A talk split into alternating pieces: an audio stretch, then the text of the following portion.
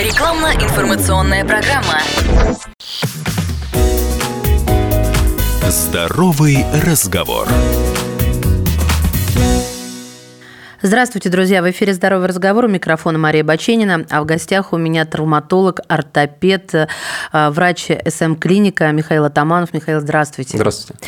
Скажите, пожалуйста, самые распространенные зимние травмы вот накануне сезона, нужно об этом напомнить или, в принципе, поговорить, познакомить людей. Что это может быть, чего стоит бояться, опасаться? Самые распространенные травмы – это падение, ушибы, э, и самое сложное – это переломы и вывихи. Думаю, так можно подразделить. Да, хорошо. А если, значит, мы еще более так тонко будем подходить, ушибы чего самое распространенное? Я вот свою версию, копчика. Да, потому что падаем-то мы, понятно, на, на пятую точку, правда? Да. да. А переломы, потому что это же руки, мы опираемся на руку, это автоматически, верно я рассуждаю? Абсолютно верно, да, не только копчик, хотя зачастую это либо каток, либо подскользнулись и приземлились на мягкую точку. Угу. А, при падении не все мы умеем падать правильно, Поэтому инстинктивно выставляем э, сегменты конечностей, руки, э, иногда на ноги падаем, соответственно, получаем либо кисть, лучезапястный сустав, локтевой, плечевой по восходящей идет. Если нижние конечности, это можно подвернуть ногу, голеностопный сустав, либо приземлиться на коленный сустав, э, либо еще шейка бедра. Самый, э, самый э, травматичный вид спорта, вот я имею в виду не профессионально, конечно же, а вот для таких простых людей, как я, как большинство окружающих, зимой мы ну, катаемся на санках, встаем на лыжи, катаемся на коньках. Что самое травмоопасное? Все. Из вышеперечисленного. Да, самое, наверное, травмоопасное – это ватрушка. То есть это надувная Почему? Потому как она неуправляемая, и невозможно никак остановиться, кроме как э, либо вы остановитесь по инерции, либо куда-то приедете. И это чревато. А санки? Ну, это же то же самое. А, санки хотя бы имеют траекторию предсказуемую, а ватрушка а, нет. Да, а, да, поэтому, конечно же, и санки в том числе, э, каток, э, если не умеем кататься, подскользнулись, и ранее озвученные сегменты угу, все страдают. Угу. Лыжи, сноуборд, все, что с приставкой спорт, не всегда здоровье, да. Ну, значит, давайте предупреждать, потому что если предупрежден, значит вооружен. Скажите, пожалуйста, Михаил, как быть, если получил человек травму? Первым делом э, не нужно паниковать. Панику нужно отставить в сторону, потому как все самое страшное уже случилось, и нужно, если есть какой-то продолжающийся элемент воздействия, то нужно себя в первую очередь обезопасить. Но также это может быть и ожог, и э, если это на дороге случилось, нужно, я же говорю, обезопасить себя в первую очередь. А следующим этапом нужно осмотреть что случилось с вами, и если есть какая-то деформация, то есть изменения внешние проявления какие-то, не нужно никаким образом пытаться это устранить самостоятельно. А что, кто-то пытается? Пытаются. То есть не надо заниматься самодеятельностью, Никогда. выражаясь по-человечески, не выправлять, а если тебе не нужно никуда идти, а вызвали на место скорую, то сиди ровно, вернее, не двигайся, да, не надо вот э, еще больше... Чтобы... Да, не нужно как-то пытаться что-то осмотреть, прощупать, опыт самостоятельно. Как правило, если это серьезный ушиб, либо если это перелом, либо вывих, то это сопровождается выраженным болевым синдромом, то есть болит очень сильно, отекает.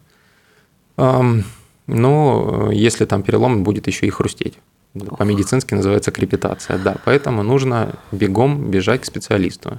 Бегом бежать – это образное выражение. Скажите, да. пожалуйста, Михаил, тогда давайте а, сделаем для наших слушателей такой дайджест этапа лечения от консультации до выписки. Вот э, вызвали скорую помощь, да, или же, если это возможно, сами добрались до травмпункта. И что начинается дальше? А, когда вы попадаете на консультацию уже к специалисту, то с этого момента начинается осмотр, диагностика и предполагаемый план лечения. А, когда вы попадаете к врачу, врач, травматолог, ортопед посмотрит на вас, а, проведет клинические тесты, определит деформацию, э, также проведет, опять-таки, если там патологическая подвижность, э, проведет дополнительные методы диагностики. Рентгенология, рентгенография в травматологии ортопедии – это неотъемлемый метод. Если дополнительные понадобятся, это УЗИ, МРТ, КТ, электронейромиография, но это уже как бы дополнительные методы. Золотой стандарт, если мы говорим про скелетную травму, это, конечно же, рентген. А, после этого, определив уже, какая патология, будь то вывих, который нужно устранять одномоментно, будь то перелом, э, либо это ушиб, либо это разрыв капсульно-связочного аппарата, будет предложен тот или иной метод лечения, потому как методы лечения они подразделяются на консервативные, это когда без операции, и оперативные, соответственно, с, оператив, с операцией. Следуя дальше по логике, если это будет принято консервативное лечение, то это будут предложены методы иммобилизации, гипсовая повязка, либо из пластика специальные повязки современные, либо ортезы в ортопедических салонах, которые продаются. Э, это первый способ, потому как конечности нужно будет придать покой, ну и расписана некая э, консервативная медикаментозная терапия. Если мы говорим за операцию, то будет, соответственно, предложена методика оперативного лечения, отталкиваясь от типа перелома либо вывиха, и э, предложен план оперативного лечения, э, по возможности назначена дата оперативного лечения, предоперационное обследование, которое стандартно необходимое. Туда входит стандартный клинический анализ крови, общий анализ мочи, биохимические показатели, коагулограмма, э, группы на особо опасные инфекции, ну, ВИЧ, сифилис, гепатит, группа крови. Эм, дополнительно, если уже смотрим по пациенту, консультация терапевта, ЭКГ, кардиолог, ну это уже расширяется. И после этого пациент попадает на операцию. Проводится оперативный метод лечения, и дальше начинается путь реабилитации. Михаил, вот о чем хочу спросить. Я понимаю, что руки травматолога, что руки кистевого хирурга, которым вы являетесь, о чем мы поговорим чуть позже, это замечательно. Но мы с вами отдаем себе отчет, что живем в 21 веке, и врачам помогает высокотехнологичная аппаратура, аппараты а, для исследований и так далее. Вот э, в этом плане без чего вы не можете, без чего вы не можете обойтись, и чем вы пользуетесь, тоже любопытно. А, в условиях СМ-клиники, а я работаю в СМ-клинике на Новых Черемушках, мы позиционируемся как травматолого-ортопедический центр. У нас э, высокопрофильный и достаточно хорошо оснащенная клиника, хорошо оснащенная э, операционная. У нас имеются одни из лучших в городе аппараты КТ, МРТ, рентгенологический аппарат великолепный. Каждая операционная у нас оснащена э, ЭОП или ЦДУГА, это интероперационный рентген-контроль. А, Это когда во время операции что-то еще верно. надо перепроверять, да? Да. То есть как бы дополнительный глаз для хирурга такой, которым человек не обладает. Да, да, цифровой рентген. Да, а вот вообще вот вы только что сказали, простите, во-первых, что перебиваю вас, что э, рентген последнего поколения, да, вот один из лучших, а это вообще э, важно, потому что, ну, мне казалось всегда, знаете, как большинство, рентген, он и есть рентген.